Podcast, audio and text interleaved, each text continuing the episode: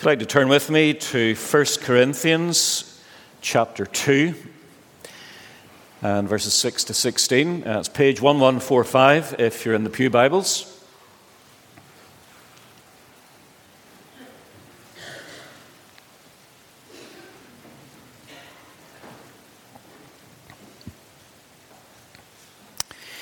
First Corinthians chapter 2 and in my Bible, it's uh, headed Wisdom from the Spirit. We do, however, speak a message of wisdom among the mature, but not the wisdom of this age or of the rulers of this age who are coming to nothing. No, we speak of God's secret wisdom, a wisdom that has been hidden and that God destined for our glory before time began. None of the rulers of this age understood it, for if they had, they would not have crucified the Lord of glory. However, as it is written, no eye has seen, no ear has heard, no mind has conceived what God has prepared for those who love him. But God has revealed it to us by his Spirit. The Spirit searches all things, even the deep things of God. For who among men knows the thoughts of a man except the man's spirit within him? In the same way, no one knows the thoughts of God except the Spirit of God. We have not received the Spirit of the world, but the Spirit who is from God, that we may understand what God has freely given us. This is what we speak, not in words taught us by human wisdom, but in words taught by the Spirit, expressing spiritual truths in spiritual words. The man without the Spirit does not accept the things that come from the Spirit of God, for they are foolishness to him and he cannot understand them because they are spiritually discerned. The spiritual man makes judgments about all things, but he himself is not subject to any man's judgment. For who has known the mind of the Lord that he may instruct him? But we have the mind of Christ. And may God add his blessing to his word today. We're looking in these weeks at how we can grow spiritually, and we're calling it spiritual Formation deep calls to deep. We believe that God has made us to be physical, emotional, and spiritual creatures. We have the ability to engage with God and to have a relationship with Him. Unfortunately, we live at a time where, although people may say that they believe in a spiritual world, that they believe in God, and so on, uh, our society really lives practically as if they are atheists. God rarely gets a look in. Uh, the vast majority of people in the United Kingdom, I would guess, about 85% of the United Kingdom will not be in a place of worship today.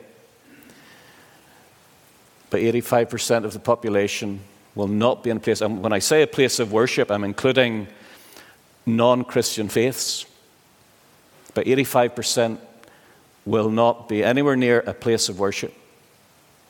So, practically, we're living atheistic lives as if God did not matter. Even fewer than that will probably pick up a Bible and read it this week. I wonder how many of us have picked up a Bible this week and read it. We live practically atheistic lives, even though we might say we believe in God. And so it's a challenge for us today is to, to look at how we can grow deeper in spiritual formation because the world is very much against that. Or if we are being spiritually formed, we're being spiritually formed and discipled by the world, not by God. Now, I'm assuming that you're here this morning because you want to grow and be formed spiritually. I'm assuming that if you're tuning in online, it's because you want to grow and be formed spiritually. And that's good.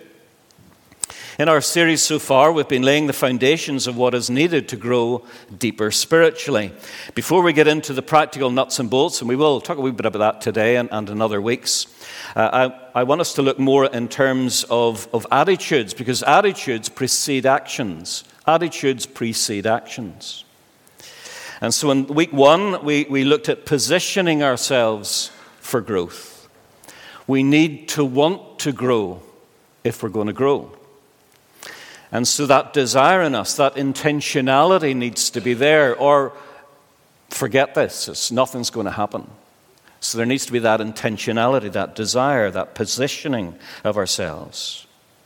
And then, secondly, Rowan uh, pointed out, out to us last week that the second thing we need, as well as positioning ourselves and having that intentionality, is a spirit of surrender a spirit of repentance and of saying, Lord, you take over, you take control. And that's a massive thing because, again, the vast, vast majority of people do not want that. They do not want to give surrender. They do not surrender. It's no surrender. I'm not going to surrender it to anybody. I'm not going to surrender to God. So, surrender is needed where we surrender our wills and we say, Lord, I want to grow in Christ's likeness, so I surrender my will to yours. So we need a positioning, we need intentionality, we need surrender. And the third thing I want us to look at today, and probably the key word, is encounter. Encounter. So you need intentionality, you need surrender, and you need encounter. Otherwise, you will not go deeper in spiritual formation. In verse 12 of what we read this morning in, in, our passage in 1 Corinthians 2, verse 12, Paul says, We have received the Spirit of God. We have received the Spirit who is from God that we may understand what God has given to us. Now, that, that word understand, I'm assuming you don't read Greek. I've lost most of my Greek. But the word understand is, in Greek, is oida, O I D A, oida. And that word understand in Greek is, a, is, is more than an intellectual understanding, it's an understanding with the heart. Okay, so Paul says, You have received the Spirit of God, and in receiving the Spirit of God, you've received the Spirit of oida, the Spirit of understanding in your heart. So that's a deeper kind of knowledge. It's an experiential knowledge. It is an intimate knowledge. It is a heart knowledge. And this comes when you encounter the Holy Spirit.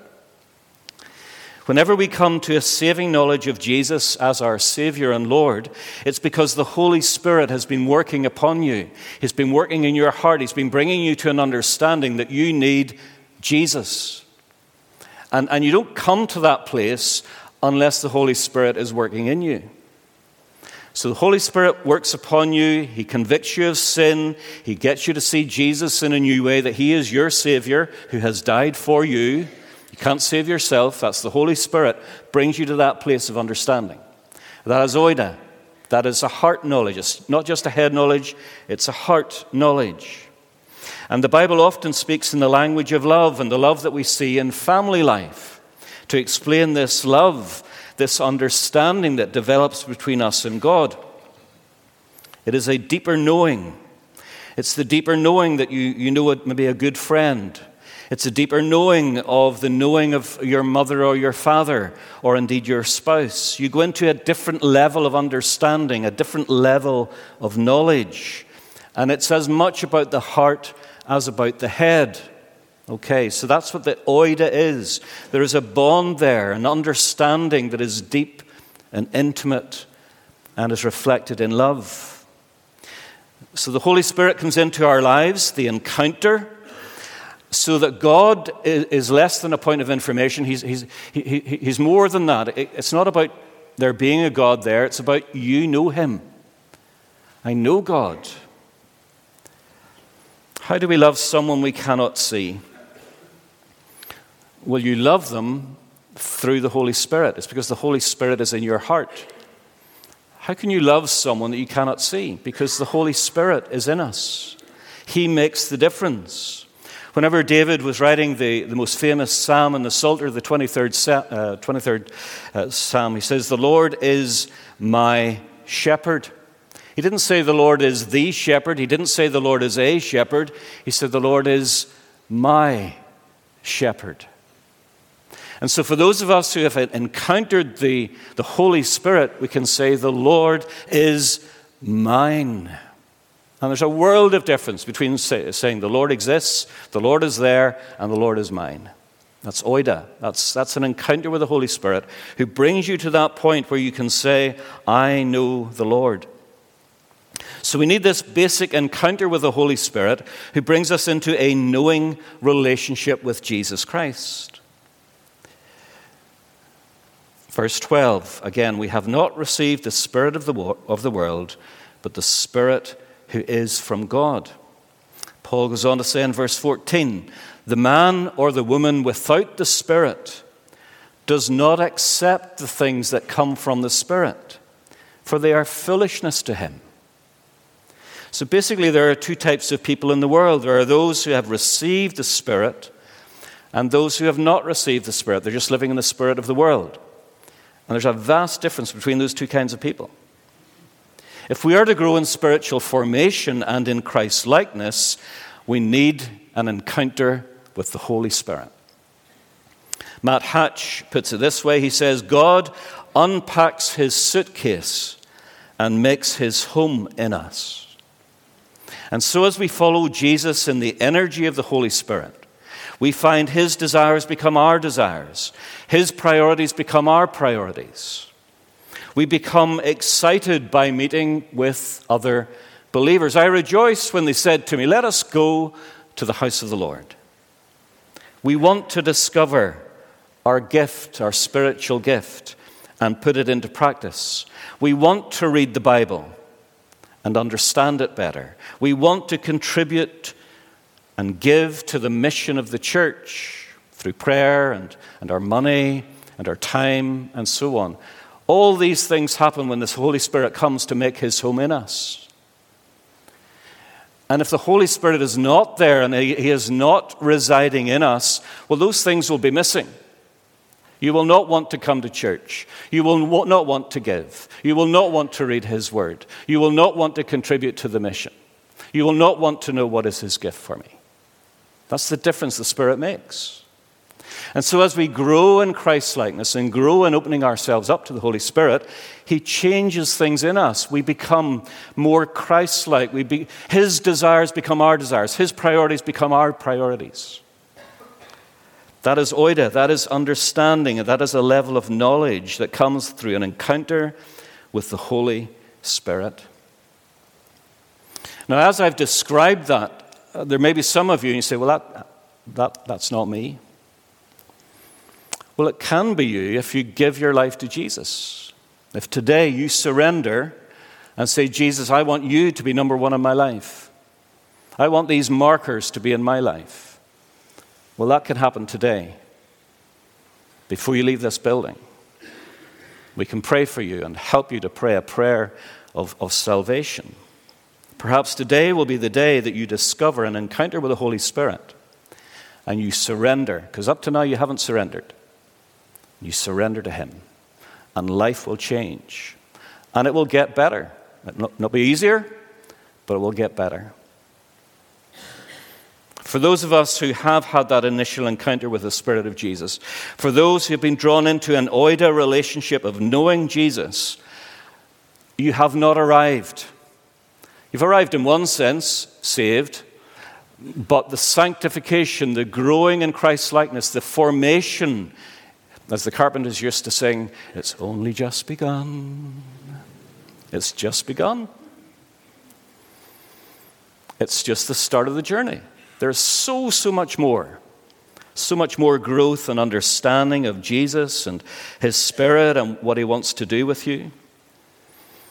It will involve ongoing encounters with the Holy Spirit.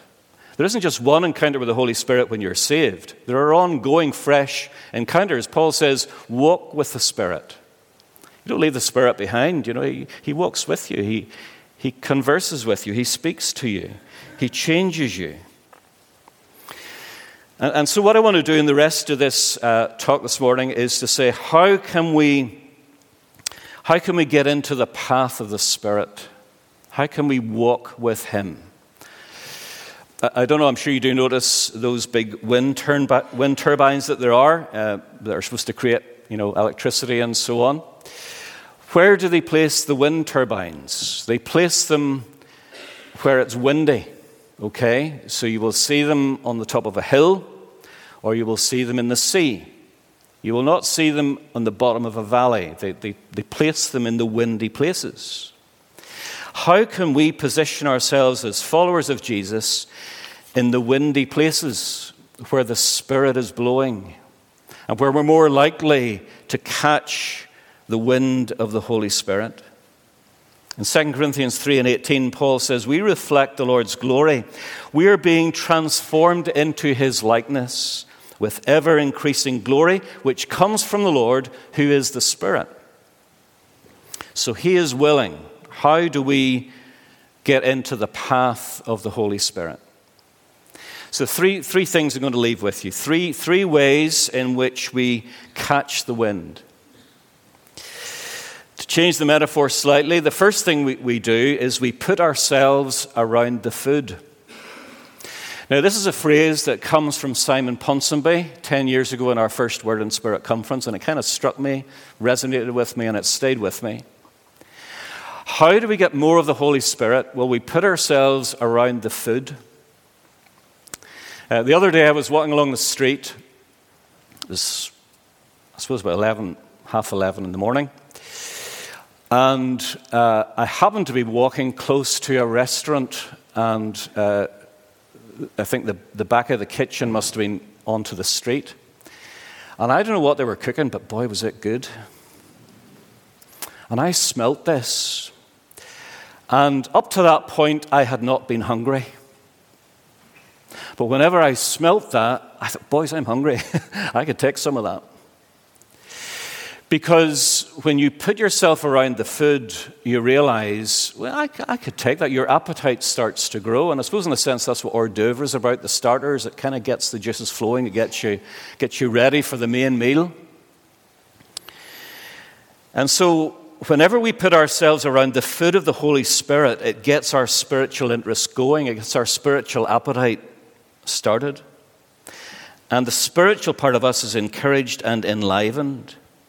And in a world where there are so many things competing for our attention, we have got to get around the foot of the Holy Spirit. And the voice of the Spirit tends to be quieter, he's more subtle, he whispers rather than shouts. The world, the Spirit of the world shouts at you. It'll shout on your phone, it'll shout on your TV screen, it'll shout in the magazines. You know, listen to me, listen to me, listen to me. But the Spirit is much quieter, more subtle.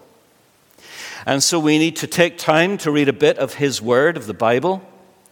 We need to take time to pray. And as we do that, we're putting ourselves around the food.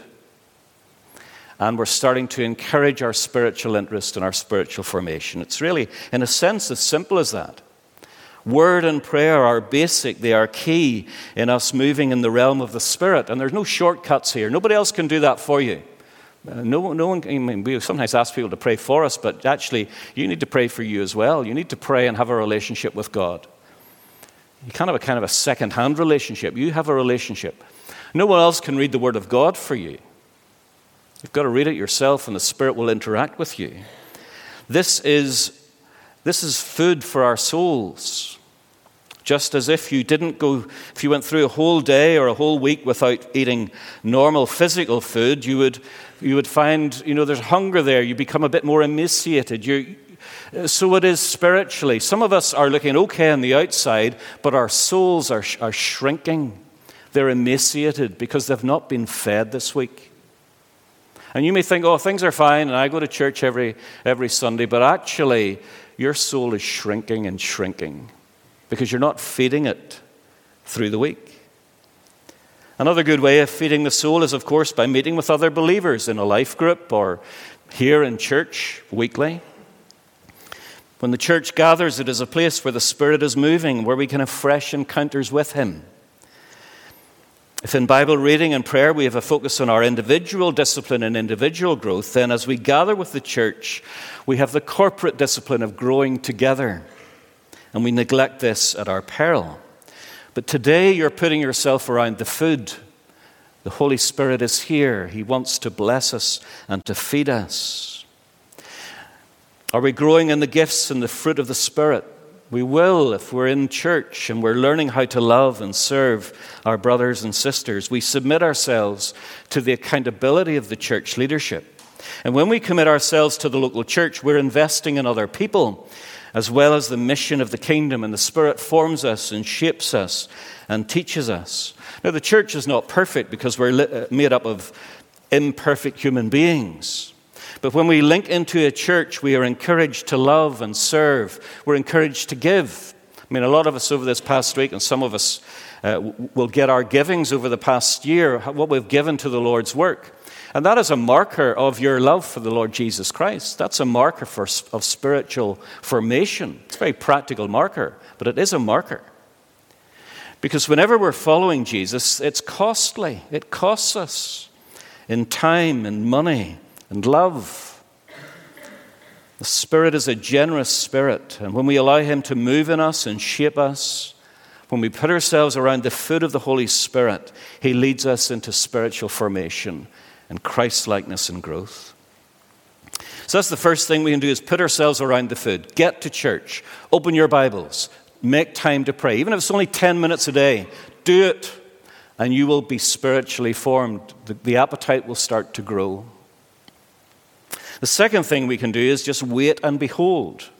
In Acts chapter 1, verse 4, Jesus commanded his disciples, I want you to wait in Jerusalem. I want you to wait for the gift my Father promised. And so I, I think constantly, if we want more of the Holy Spirit, we've got to wait for him. We've got to intentionally behold him. We do that through word, through prayer, through uh, church attendance. It can be maybe uh, setting aside maybe a, a, time, maybe even, even, even half a, a day a, a, month, and say, I'm going to spend a little bit more time in Bible study today. I'm going to ask God to really speak to me. Or maybe I'm going to go to a conference. Um, like the Word and Spirit conference, we run every two years, and in that, you're opening yourselves up. You're, you're intentionally waiting and beholding say, Lord, what have you got for me? It's partly about being more attentive to our soul and its needs. We can go full tilt in our lives and we're heading towards burnout. We have very little in the spiritual tank and then suddenly we collapse. So keep feeding yourselves, keep waiting, beholding, read a spiritual book, take time away, go to a conference, take some time to be silent before God. Sometimes it's just even about our bodily posture, saying, Lord, I, I, I, want you, and our bodies can be a reflection of our souls. And so as you open your hands out when you're praying, you're saying, Lord, I want to receive from you, because your body is reflecting or echoing the need of your soul. We're not very good at this as Presbyterians, you know, raising our hands and so on, but it actually does help to open ourselves to the Spirit as we do that. You should try it sometime, even today. As we open ourselves more to God, as we place ourselves around the food, as we behold Him, A.W. Tozer says that the indwelling Spirit uh, begins to manifest Himself. We begin to feel Him more. Uh, A.W. Tozer says this The presence and the manifestation of the presence are not the same. There can be one without the other. God is here when we are totally unaware of it but he is manifest only as we are aware of his presence. On our part, we must surrender to the Spirit of God, for his work is to show us the Father and the Son. If we cooperate with him in loving obedience, if we wait, if we behold, God will manifest himself to us. And that manifestation will be the difference between a nominal Christian life and a life radiant with the light of his face. God is with us, God is in us, but occasionally, if we really wait and behold, God comes upon us. And there's a difference there. And you feel the difference, and you sense the difference. And it will lead to excessive joy. It will lead to a feeling of being loved by God. It will lead to you hearing the still voice, the still small voice of God that you've maybe never heard before, because He's now come upon you and there's a tangible difference. He is manifesting. You are feeling the difference. And of course, this is what happened in Acts, in Acts chapter 2 at Pentecost. The Spirit was in them, they believed in Jesus, the Spirit was with them, but the Spirit came upon them. And there were tongues of fire, and there were uh, foreign languages, and there, were, there was a manifestation of the Spirit. When we create room for Him, I am convinced, when we create room for the Spirit, He shows up. But we've got to be intentional. We've got to want it. We've got to surrender. So put yourself around the food. Wait. Behold, take time in your daily lives to do this. And thirdly and finally, uh, Matt Hatch uses this, this uh, term, and I think it's quite a good term uh, kill off the orphan spirit. Kill off the orphan spirit. When the Spirit comes into our lives, He reminds us that we are created to be children of God, sons and daughters who have a relationship with our Heavenly Father. Sometimes people can be Christians for years and struggle with the concept of God loving them as His child. But we are not orphans, we are not fatherless. We have a loving Father who smiles upon us and wants the best for us. In Romans chapter 8, Paul writes this You, however, are not in the realm of the flesh, but you're in the realm of the Spirit, if the Spirit lives in you. And if anyone does not have the Spirit of Christ, they don't belong to Christ. But if Christ is in you, then even though your body is subject to death because of sin, the Spirit gives life, the life of righteousness. And if the Spirit of Him who raised Jesus from the dead is in you, you are led by the Spirit of God and you are a child of God. The Spirit you receive does not make you slaves so that you live in fear. Rather, the Spirit you received brought about your adoption to sonship. And by Him we cry, Abba, Father. Matt Hatch says orphan thinking is the mindset that leads us to the false belief that God, though possibly benevolent, is essentially distant or uncaring. The glorious truths of the Father heart of God and our adoption in Christ can speak powerfully to generations who have experienced the pain and difficulty of having absent, missing, uncaring, or even abusive fathers. We have seen breakthroughs as people have come to understand the experience and the reality of the Father's love for them and their new identity as sons and daughters. He longs to welcome us home and to lavish His love on us. Many of us have father wounds. Uh, many of us have mother wounds. Fathers and mothers are imperfect, but I think especially father wounds, fathers who have let us down.